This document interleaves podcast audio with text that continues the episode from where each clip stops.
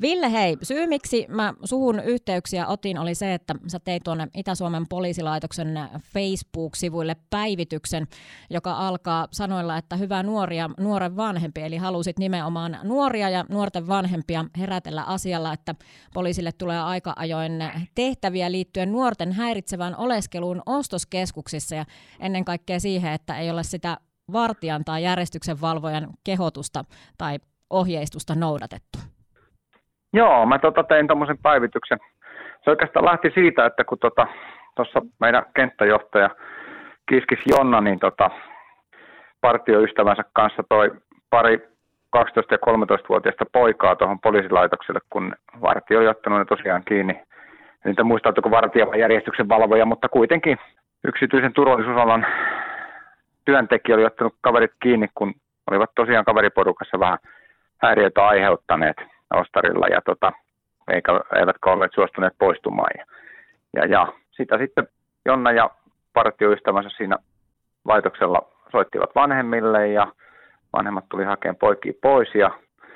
pojat oli vähän vakavalla naamalla siinä vaiheessa sitten. Ja, ja tota, näitä keikkoja aina silloin tällöin tulee, niin mä ajattelin, että mä teen päivityksen, kun tämmöinen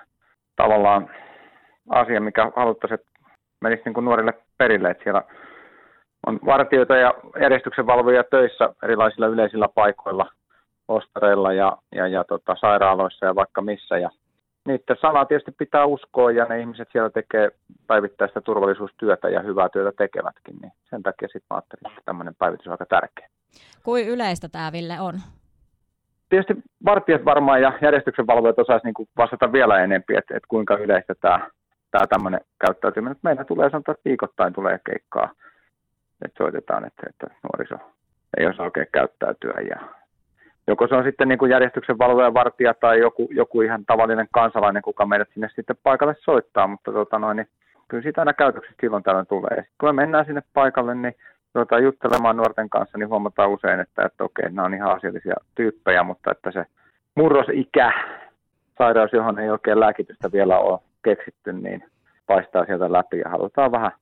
tehdä toisin kuin mitä aikuiset haluaisivat. No onko siinä sitten sitä, että ei oikein nuoret ymmärrä, että kyllä sitä, että nämä järjestyksen valvojat ja vartijat, että he on hoitamassa omaa työtehtävää ja heillä on myös ihan samalla tavalla oikeus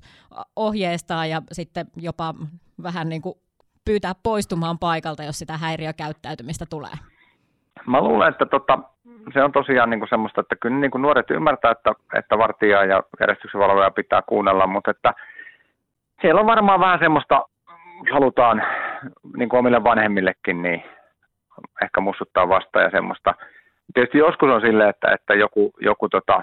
aikuinen tai, tai nuorempikin ihminen niin on jossakin yleisellä paikalla niin sekaisin, että se ei tajua, niin kuin, että, että mistä on kysymys, mutta niitä on aika harvoin, että ja yleensä ne on niin kuin aikuisia. Mutta sitten tämä, niin kuin tämä nuorten tämmöinen ehkä vähän niin kuin porukassa, että, että halutaan niin kuin vartijalle tai joskus poliisillekin näyttää, että no ei nyt sua uskota ja älä nyt viitti ja, ja silleen, niin semmoinen asenne sieltä vähän ehkä kumpuaa, kumpuaa läpi, mutta että kyllä niin kuin suuri osa vartijoita uskoo ja järjestyksenvalvojia uskoo, mutta se on vähän semmoista kissa varmaan välillä tuolla Ostarilla ja semmoisista oli vähän niin kuin havaintoja, niin sen takia pyysin, että vanhemmat ottaisi ehkä puheeksi tätä nuorten kanssa kotona ja nuoret itsekin miettisi porukoissaan, että, että okei, että lähdetään seuraavaan paikkaan, jos tässä nyt on tullut jo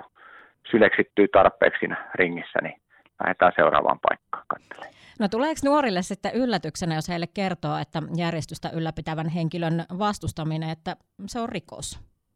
Se on varmaan vähän niin kuin aikuisillekin, että, että välillä aikuinen, kun käy tuossa putkalla kirjoittamassa hyvin nukuttu yön jälkeen jollekin, jollekin tota paariryminöitsijölle käy kirjoittamassa sakon, niin se, se tyyppi tota,